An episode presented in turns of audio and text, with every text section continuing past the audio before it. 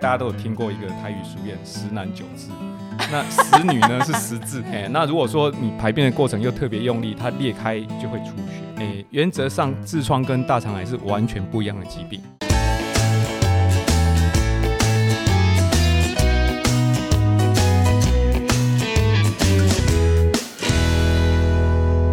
欢迎收听达特五四三，我是主持人 C C。各位听众朋友，我们今天要聊的主题呢，就是人人闻之色变的。大肠癌，Oh my god！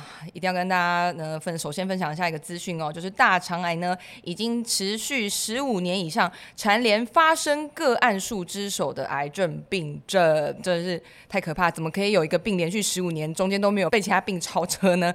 哦，所以其实表示说呢，大肠癌真的是越来越多，我们身边的人哦都在罹患这个癌症。那其实呢也特别常见哦，发生在可能像是上班久坐啊，或是诶不管是开车。司机等等哦，这些常常久坐的人们身上。那今天呢，我们要介绍的除了大肠癌之外呢，更有另外一项哦，也是蛮多人有的，也是痔疮。痔疮痛起来更是要人命哦，坐也不是，站也不是。而且痔疮不单只是痔疮，也有一个传说是，当你得痔疮之后，下一步可能大肠癌就会悄悄找上你。所以真的不能轻忽哦。所以呢，今天呢，本集节目非常荣幸。邀请到了张斌秀传纪念医院欧金俊医师来跟我们讨论痔疮还有大肠癌之间互相的关联，以及要如何预防。掌声欢迎欧医师。各位听众，大家好，我是欧医师。不好意思哦，那个初次见面就然让你跟我们聊聊 那个下半身痔疮跟肠胃道的话题哦。那其实我个人觉得这个我也很想知道，因为我有一个朋友，他就人长得很漂亮。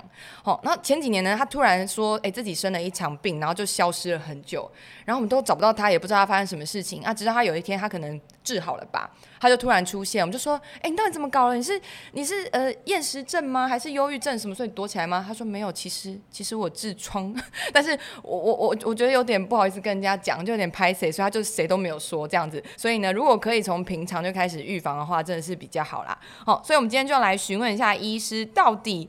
为什么会长痔疮？那确实哈，痔疮其实对很多人来说都是觉得是个印记啊。对对，不好意思。来就诊的其实都是很神秘哈。其 实我常常有时候在诊间也听到患者在外面跟他朋友说啊，我没有没有，我来我来看一些其他疾病。我说哦，他们对对对对，他们就会就很害怕被人家知道这个，这个确实一个很私密的问题啊，就不太想让人家知道。但其实真的痔疮的发生率。真的比大家想的还高，哦，这个真的是这个，我们我们大概大家都有听过一个台语俗谚“十男九痔”，那十女呢是十字，为什么呢？为什么女生更多？女生更多，因为女生基本上过去只要怀孕期间，几乎都是会有这个问题。当然现在，诶。不是每个女生都有怀孕的经历，但是其实就是说，是大家就是因为生活作息的习惯改变，那其实痔疮的发生率其实也比以前更多。那因为女生她们在怀孕的过程，那因为胎儿的压迫，它它会让痔疮更容易长。那男生的话呢，就是因为饮食习惯啊，还有一些就排便的习惯不对，也是很容易生长。那主要长痔疮的原因就是在于，因为我们痔疮其实是肛门。呃，内侧哈龟筋里面的一一层这个软垫，那这软垫呢，其实是我们天生正常的一个软垫，它是保护我们的肛门呢。它除了龟肌收缩可以锁紧肛门之外，它有这个软垫呢，它可以把它锁得更紧。哦，所以你如果光有那一层龟肌，就像那个保温瓶里面会有那个，没有错。保温瓶你如果是铁的，对铁的它锁不起来，它漏水，那怎么办？它需要那个橡胶圈。对你太聪明了，我 有时候在门诊都会这样跟病人说。对对对，对那个就像那一圈橡胶圈，那那个橡胶圈呢？它如果功能正常的话，你水可以锁得很好，对不对？但如果橡胶圈老化了、软化了、坏掉，它是不是就会又会漏水？那我们的痔疮呢？它也是很类似的道理。它因为它里面有很多的微血管。那我们如果一些吃比较燥热、辣的食物，嗯，或者是我们蹲厕所时候非常用力去用力对挤压，那它就会充血。那在充血过程呢，它就会把这个痔疮给撑大，撑到变形。哇！那接着呢，它变形之后，它本来有一些。就是肌肉跟这个痔疮连接的一些结缔组织，让它 hold 住它，不要让它掉下来的组织呢，就会被撑裂掉，撑裂掉，接着就会掉下来。哎，那如果说你排便的过程又特别用力，它裂开就会出血。所以痔疮大家常见的症状就是一个会出血嘛，那严重一点就翻出来，翻出来接着就是就是会摩擦就会疼痛，所以它主要症状就是出血、脱垂跟疼痛这些症状。那原因就在于。我们就是蹲厕所的时候，我们都会建议病人尽量不要蹲太久，因为你太用力。它就会出血啊！当然，饮食习惯也很重要。便秘一定是容易造成痔疮的一个状状况，这样子对。懂，所以就是呃，刚刚说我我好奇想问一个问题哦，它是有可能。比如说我我以前都很正常，排便也很顺畅，只是今天稍微用力了一点，它就发生吗？还是说是常年累累积的结果？就常常蹲很久，常常排便不顺，然后今天才累积出来。常年累积是主要原因，是，但就是因为大家都常年累积，可能还不觉得症状会发作出来。那当然刚好有一天就吃的特别燥热，比较然后又刚好又。蹲的特别久，或者是那次拉肚子，那就会比较出力，它就会掉出来。所以大家会觉得，好像是某一个契机才出现。那事实上，其实是在这之前生活习惯就累积下来了。那那这样，我平常很顺但的人，到底要不要担心？是平常顺的人是不用太担心，还比较还好一点哦。但是如果就是上厕所的时候会看漫画或者追剧看很久的人，就是危险族群。对对对，然后也有一些统计在说哈，就是父母有哈。儿子、女儿也比较有机会有，这个还是跟遗传有点关系。因为有的简单讲，有的人皮肤比较紧致，有的有人皮肤比较松弛，所以那结缔组织的一个密度也有差。有的人他密度比较致密一点，他当然就比较不容易长。有的人他就比较松弛，父母有，大概就比较子女辈大概就要心理准备，说我我也有这个风险，我要去去提高警戒，我自己的生活习惯。天哪，哎，但但我也有听过一个说法，说就像呃，有人会说家里的人，比如说父母如果有高血压。小孩也会有的原因，可能倒不一定是遗传，而是父母的饮食习惯造成。没有错，所以有可能是父母蹲厕所的习惯。对，就说哎，上上厕所你就是顺便看个书啊。常常是这样，就是影响小孩。对对，所以有时候是真的是大家的同样的一个生活习惯也会了解了解。好，那那我现在就要接着问啊，那如果说呃，我真的不幸就是痔疮发生在我身上。那真的如都市传说一样，就是我得痔疮的下一步就是表示我会有大肠癌吗？是这样吗？诶，原则上痔疮跟大肠癌是完全不一样的疾病。也简单说，就是痔疮不会变成大肠癌。哦，这个请大家放心。没有直接关系。对，没有直接关系。太好了，但是它有可能会让得大肠癌的人误诊。怎么说？我平常就可能我知道我自己有痔疮，常常解便会出血，也看过医生，医生跟我说是痔疮。是。那如果我都没有常规去做。这个大肠的检查，那我也没有在保养，是那可能某一天我出血了，我会认为我是痔疮，对，而导致我延误了治疗。其实常常有这样的个案，所以我们都会跟病人说，虽然你的出血来自于痔疮的可能性最高，但你如果从来没有做过大肠的检查，我们还是希望你可以做个大肠镜。排除大肠癌的风险，排除了，那你就不用担心你这个痔疮会不会变成大肠癌，完全不会。但如果没有排除，我们只能说你没有检查之前，这个风险都在的。天哪，哎，那那这样讲好了，因会不会因为可能会有这种误判导致延误就医的可能，所以医师会不会就说，那你今天得痔疮就顺便先直接检查？通常还是会看年龄跟家族啦，我们还是会问这个第一个，年轻人基本上又没有家族病史，其实这个做大肠镜就确实有时候往往会稍微过了一点点，哦，太多但其实还是看病人的状况。如果病人他就是一直经常会有这样的困扰，你还是做比较放心。但一般来说，以我们的原则来说，我们通常会抓大概。四五十岁以上的啊成年人，那经常有这个血血的问题，我们就会把它列为高风险族群，我们就建议他会要做这样子。那如果更不用说他的家族里面长辈有人在很年轻就得大肠癌，对，那更要那就更要做。是是是，就会把那个检查年龄标准对对对，我们就标准会下降这样子。了解了解。哎，那那意思我好奇，那呃你说出血可能就是呃痔疮的一个其中一个症状，但是我听说。痔疮还有分内痔跟外痔，因为我自己没有得过啦，所以我不知道。就是内痔跟外痔，那我要怎么去分辨？是长在里面叫内痔吗？长在外面叫外痔吗？其实没有错，长在里面就叫内痔，但长在外面叫外痔。但是其实它有严格的定义啦，因为我们肛门这边呢有一个叫做齿状线，齿状线这个东西是区分我们这个。那个肠黏膜跟这个外面肛门的皮肤的一个界限哦，所以它就是绕在对肛门口的一条线，对，用那个用肛门镜才看得到。那在齿状线以上，我们叫内痔；齿状线以下，我们通常会叫到外痔。那为什么要这样区分呢？因为它两个的症状是完全真的是差差异蛮多的哈。大部分病人通常最早期都只会有内痔啊，好，那因为就像我讲，它是肛门里面的一个软垫嘛，好，那。通常这个内痔它就在齿状线之上，嗯，它第一个在这个位置它没有神经，但是它血流非常丰富，像刚刚我讲过，它就是很容易充血，嗯，所以它内痔的症状多半都是以出血为主，哦，疼痛感相当少。那如果当它已经整个脱垂到外面出来，嗯。你就是会觉得那边不舒服嘛。好、嗯。再来一个，因为肛门外面的皮肤呢神经密布，那个地方你只要稍微一点点肿对，破皮，它就会对对对，非常非常痛。所以外痔的症状主要就以疼痛来表现这样子。就是那些啊，一坐下去就叫出声的那些人，就是嗯应该就是通常都外长痔比较多，对。嗯天呐，好，所以所以呢，如果我今天呃没有任何疼痛感，也不代表我没有痔疮，有可能我是内痔。内痔但对两个的危险性是会，因为你刚刚说呃内痔的话，血管分布比较，就血管分布比较多，嗯好、所以会有什么大量出血到失血的问题吗？痔疮会吗？有，其啊实会也会。我们其实有时候在门诊会遇到光内痔的问题，他就已经出血到贫血，来一看眼白很白，然后走路走路会 有点点四肢无法无力，然后一问就是说，哎只要一蹲厕所，他就发现血一直涌出来。天哪！对，其实内痔也有这么严重的，但大部分确实内痔就是轻微出血而已啊。但是是。这个其实对于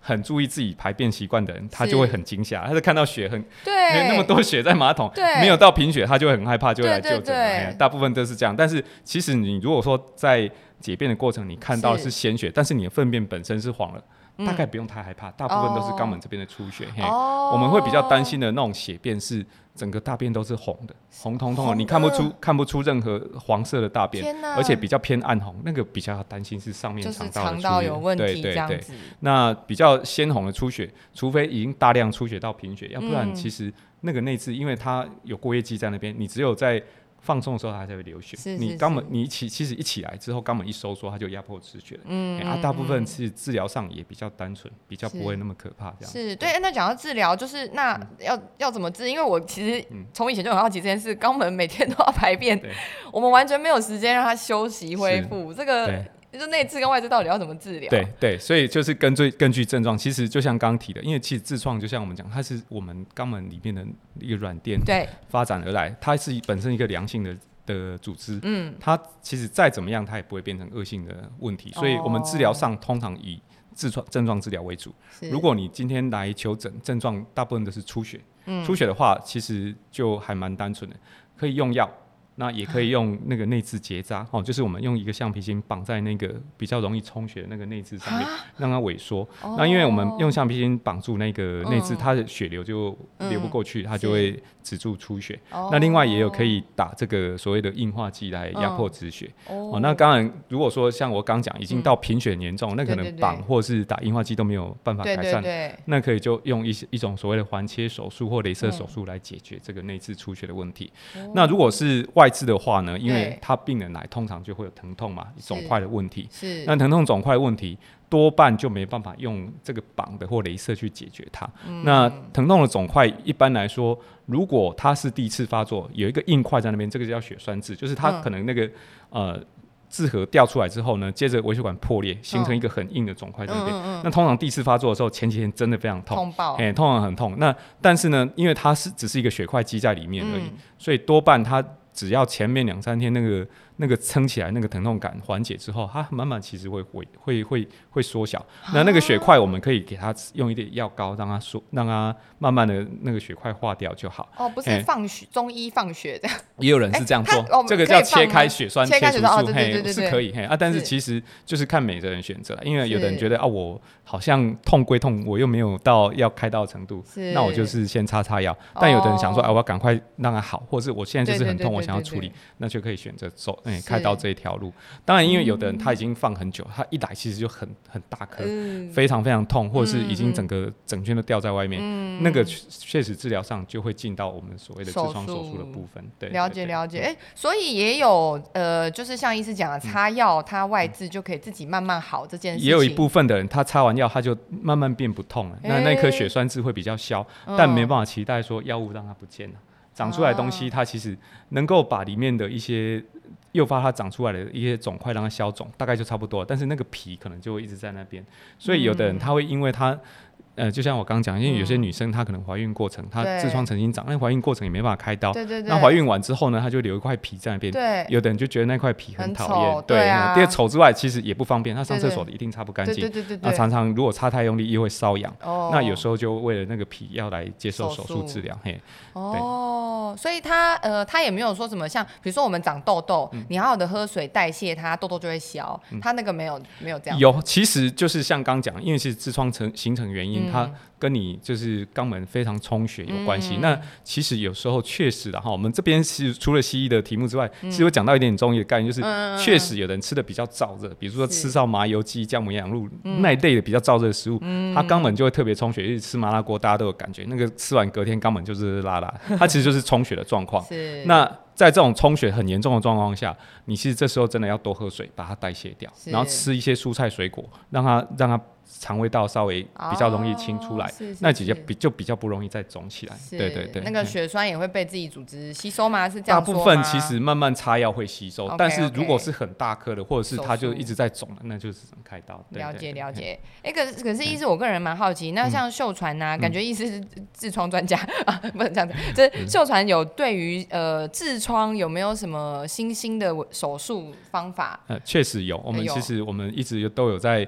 啊，在治疗的这个痔疮的方面，我们都有在引进一些新的治疗方法。对，那其实像如果像刚讲的是内痔很严重，他很容易出血的患者，那已经出血到他已经影响他正常生活了，他就一直在贫血，或者是就经常一蹲厕所他就很多血出来。那也经过药物治疗，内痔结扎也做过了，还是没办法改善。对，那我们就可以用所谓的环切手术来解决这个问题。算是微创手术。微创手术，因为像像这种，因为环切手术它就是切那个内痔，那外痔呢，它把它不动它，它因为不动它的原因。是因为外痔神经很多，你切下去会很痛。哦，那我们把那个外痔呢，在切内痔的过程，把它拉提到直肠里面，让它缩进去。那因为它外痔其实它不要脱垂，它疼痛感就会缩少。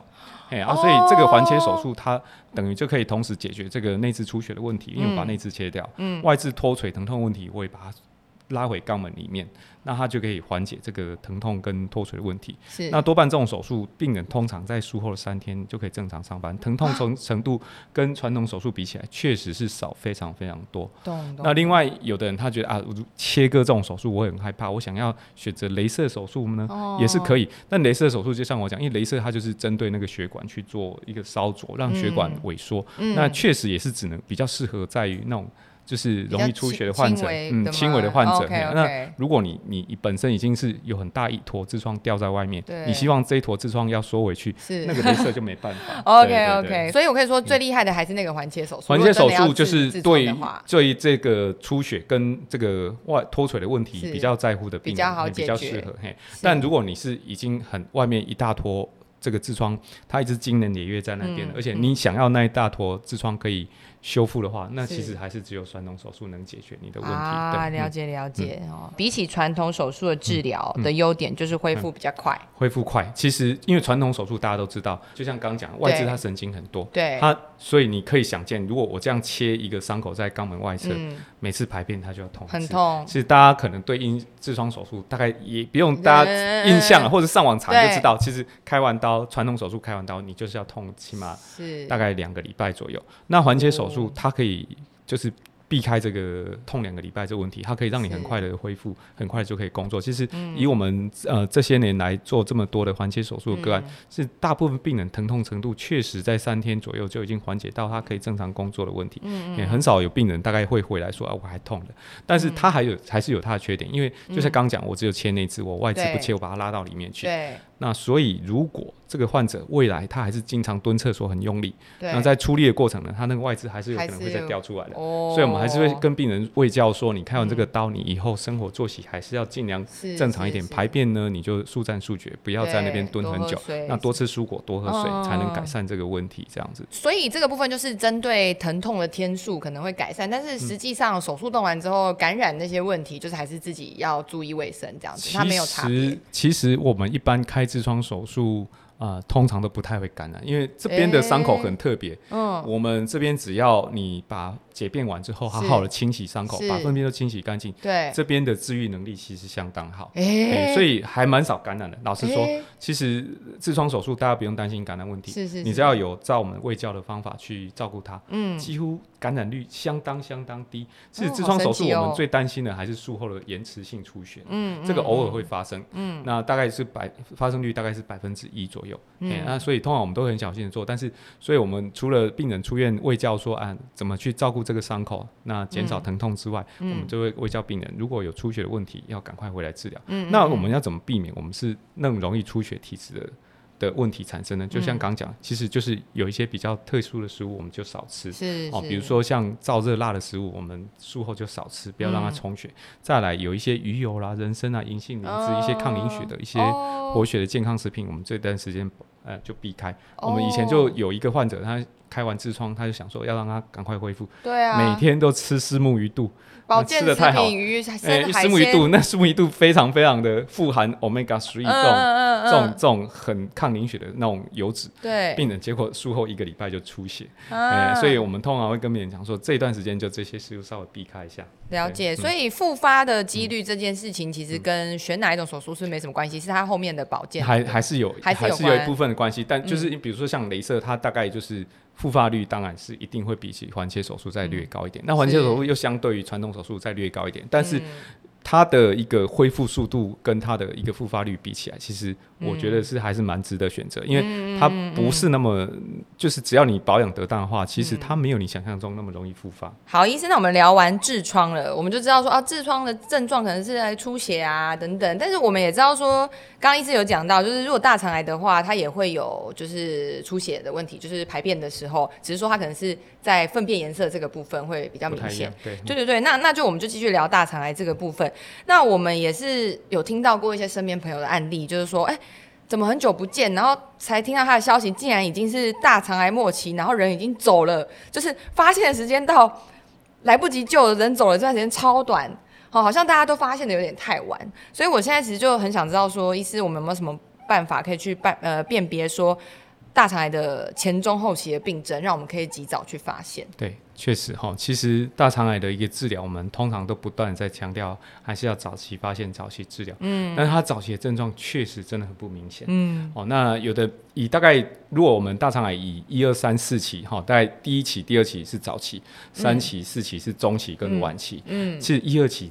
严格来说，真的没什么症状，真假？真的没什么症状，顶多有就是很轻微的出血，肉眼看不出来出血，所以才会说，哎，现在有在推行所谓的五十五岁以上的成年人，我们国家在推行说做粪便潜血检查，因为我们想要去知道这些这些族群的患者，他们的的人人群里面呢，他们大便里面有潜血的个案，如果有潜血的个案，它通常比较有高的风险是大肠癌潜藏在里面，我们就可以把它。啊，捞出来，我们去做这个大肠镜，去早期发现它这个大肠癌的可可能。所以其实也因为国家推行这个症状，我们其实，在啊五十五岁以上这个族群，确实有越来越多个案，它是很早期就发现，一期、二期就发现了。哦。但是回过头来，我我们五十五岁以下的的人群呢，就比较没有这个可以保障。那我们要怎么知道说我们有没有这个风险？哎，医生，我个个人好奇想问，就是呃，一二期的大肠癌这个状况，他们可能因为你还算是健康保养得当，所以有可能有没有可能潜伏很久，都停留在一二期的状态，还是这个没有办法判断？没办法判断，对，没办法判断，因为其实一二期通常就是你马上诊断，马上就治疗，对对对，所以。大部分你一二期患者，你说你要，你说先让他回去放着，他潜伏到 潜伏到三四期，有时候很难说。但是通常诊断出来，病人本身就很惊吓，大部分都会选择我早点治疗掉。对对对，所以。这个潜伏期很难说了哈，但是确实它也是需要一点时间。嗯，但我们是希望说，我们如果它这个肿瘤既然已经走到癌症这个状况的话，其实它就是一刻不停的在复复制，所以我们通常是希望说早点诊断，会早点诊断就早点赶快治疗，就尽量不要拖延。是，那就是回过头来讲，这个就是。这这些还不到五十五岁的人，我们要怎么去知道说我们可能是大肠癌？对对。那我们早一点去发现，不要到拖到中晚期。因为很多其实我们其实有时候临床上接到一些患者也跟我说啊，我都没症状啊，怎么会忽然得大肠癌？对，其实大部分在不要说不要说晚期啊，其实中期的跟早期的患者，其实大部分真的都没什么症状。嗯。那我们要怎么去降低我们这个到呃？这个大肠癌的叫中晚期的风险，就是一般来说，我们会第一个先检视自己的生活习惯。嗯，我的生活习惯是不是正常健康的？我是不是经常运动，经常吃一些高纤食物？嗯那一些烧烤类的肉品，嘿，烧烤类肉品是容易大肠癌嘛？什么高油脂类的肉品是容易大肠癌嘛？哈，那酗酒的习惯是容易大肠癌嘛？那如果有这些风险的话，我们可能就要提高警觉。那再回过头关心一下自己的家人，尤其是自己的长辈，嗯长辈有大肠癌的，长辈有息肉的，那你相对也有这这个风险会比较高。所以我们当然检视完自己的习惯跟家族，如果觉得自己有这个可能，再加上你的排便习惯，你又觉得怪怪的那你就早点来做自己检查，自己去检查对对，赶快来检查。其实大肠镜的检查，其实你只要这三个条件符合一一个条件，其实都是可以做的。了解了解，早点做，早点我们至少我们知道说我们肠子里面是干净的，嗯，我们就在未来我们只要保养得当，确实其实离大肠癌的几率还是比比其他的族群来的少的。了解了解。那一是我好奇，就是说，呃，会不会有一些人，他们是因为觉得大肠镜很不舒服，或是什么，所以他们一开始会比会害怕，较对没有错。。那现在有比较让人做大肠镜比较舒服的检查方法吗？对，没有错，因为其对实传统过去大肠镜哦，在做的过程，我们其实也是都会帮病人做大肠镜。每次做大肠镜，病人就一直喊痛。哦那以前我也没办法理解，但是因为我自己也做过几次，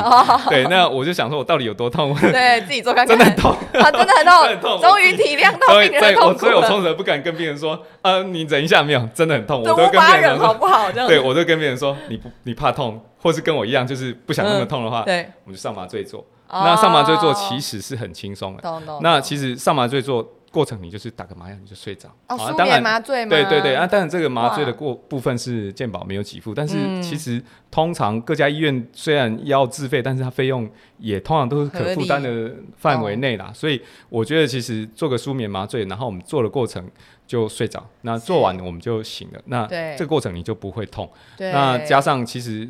现在有更多的一些很好的一些泻药，其实过去有一些泻药确实喝起来味道很奇怪，大家会觉得很害怕。但是现在泻药也越来越好，果汁口味。果汁口味，对对，其实。然后就是大量喝水，甚至有有些病人跟我说，哦，那个泻药我觉得好好，这个 我可以解解决我常年便秘问题，我都想要再自己买。嗯所以其实现在其实大家真的不用太害怕做大肠镜的一个哦。吃泻药或是做检查过程，其实都有方法可以解决的。了解了解。那那如果到后期，我们说刚刚说的三四期的时候，开始有一些症状的时候，可能是哪一些症状呢？对，其实如果说到有症状的话，哈，大概最常见、最常见就是排便习惯改变。嗯，也就是说，本来我每天都有，就忽然哎、诶这段时间要么就拉肚子，要么就便秘好几天不解。哎、耶这是最常见、最常见这个大肠癌最常见出现的一个症状，它是百分之五十以上的一个症状，哎可能会这样。那再来一个呢，就是血便，就刚刚讲的。那但血便通常都会比较靠近左左半边，就是靠近肛门这边的大肠癌。嗯那有的大肠癌它其实是藏在比较深的地方，嗯那这样的患者他们有时候常常就会贫血。哦哎，然后就不知名原因贫血，就哎就就是奇怪，我怎么查都查不出什么原因贫血，哎，就要提高警。觉，对对，就要提高警觉，我们当然就要去看一下。哦。嘿，那另外就是说，像有些人他就是可能就是会哎、就经常哎、莫名其妙就这段时间经常一直连续性的排气，嗯那可能就是是不是有东西堵在肛门口导致他会这样，哎或是他就一直想要去蹲，蹲了呢？没东西，可起来又想解，哎这个叫里急后重，哎这个也是有有那个有有可能是他的症状之一。哦。不是说这些症状就百分之百是。是是哎，那但是就是说有这些症状，其实你就要提高警觉，那我们就赶快去做个检查，排除这个可能性，这样子。了解，所以不只是一直腹泻，有可能是大肠癌，就是你很久没有解，对，哎也有可能一般那嗯一般人、哦这真的很难发现，那就变成到第三、第四集就很难发嗯现，因为很久没有解，我们的直觉就是，那我就多吃一些排便顺畅益生菌什么的解来解决。对所以就会这样试看看一段时间，但其实这个时候都已经是在拖延治疗。，对对，嗯，啊，好恐怖哦。所以我们还是会希望说，呃，自己还是检视一下自己的一个生活习惯。如果说，诶，我虽然不到五十岁，但是我这个家族里面有听说有人大肠，或者是不要说大肠癌，息肉就好，嗯，或者是我自己习惯就是自己知道就很不好，就是很喜欢吃外食啊，吃一些高油脂的饮食啊，蔬菜又不爱吃啊，然后高糖高脂，然后又加上就是有时候排便该排的时候不去排，我就憋着，然后我想排下来去上，那这种习惯。就是排便习惯没那么好的人，我觉得你至少做一次，先确定说我肠子没事，那从此我做好肠道的保养，其实我们就可以降低我们大肠癌的一个罹患的风险。对，嗯，所以医师你也会建议像我好了，我其实生活作息蛮正常，排便很顺畅，可是你还是会建议我说，如果有一点点担心，对，就去就先去做，只要你担心都可以做。嘿，好，那医生，那我们要如何避免成为大肠癌高风险族群？就是如果我我家人没有的话，那如果说我们就是一般民众，我们其实就是哎没有这个长辈这边也没有听说有人大肠癌，那我大概我要怎么评估说我有没有可能是？高风险族群，或者是我要怎么避免成为高风险族群？嗯，是首先第一个就是说，我会建议啦，你如果对于你过去都不知道，而且你排便习惯你还没有太养成最好的状况下，你就是先做一次大肠镜。嗯，你先确定我肠子没事。嗯嗯。那我肠子没事之后呢？当然，未来我要做好我肠道肠道的保养。那怎么做？就是第一个，烧烤油炸类的食物要尽量减少。嗯。哦，那种高油的饮食，在国外已经被证实，这种油炸烧烤。高油炸，或者是尤其是红肉的这种烧烤过的物质，它特别特别容易刺激成大肠癌的产生。对，大家都很喜欢吃烧肉，就一直现在 台湾其实越来越多烧肉店。那如果你有这个这个这个好吃烧肉风险，那我只能建议从经常做大肠镜来避免哦。那有时候像我们自己有时候吃完牛排之后，自己就想说，好算算，我我我今年会找时间做大肠镜 来来排除这个风险，因为其实。你你有检查过，至至少确定你目前的肠道没有长息肉，没有肿瘤。那当然，你的肠道未来两三年内忽然凭空出现大肠癌是不可能的，因为大肠癌它其实是从一颗小息肉慢慢养大变成大的腺瘤，最后再变成大肠癌，它需要大概四到五年的时间，它不会凭空出现。所以为什么我们会反复的强调大肠镜的重要性？因为你如果大肠镜有做过。你确定说肠道都没有任何的肿瘤发炎或息肉，那其实你未来至少在五年内啦，安全的，算是安全的，对 对，算是安全。所以你那你你这样做过之后，你至少知道说我这五年内我只要好好保养，我的风险就不高，那我们就可以把这个风险降为最低，我们就可以在可能过五年后我再。回头健康保养再再看就可以了解，所以什么不要熬夜啊，这种反正会让身体不健康的事情也都少做就对了。对，哇，听完这一集呢，我们首先知道了痔疮跟大肠癌没有直接关系，大家可以放心，好不好？就是得了痔疮就好的治疗痔疮。那当然方便的话，顺便检查一下，做个大肠镜检查，看看有没有罹患大肠癌的可能哦。让我们年轻的时候呢，就有机会可以及早发现，或是知道自己是健康的。好，那也希望呢，大家听完这一集之后呢，能够更多了解大肠癌及痔疮相关的资讯。有什么任何的疑惑，记得就是先去看医生跟做检查。那我们今天呢，也谢谢欧金军医师，我们带来精彩分享。谢谢谢谢西西，哎，谢谢各位听众，谢谢。达特五四三，我是 C C，我们下次再见，拜拜。好，谢谢，拜拜。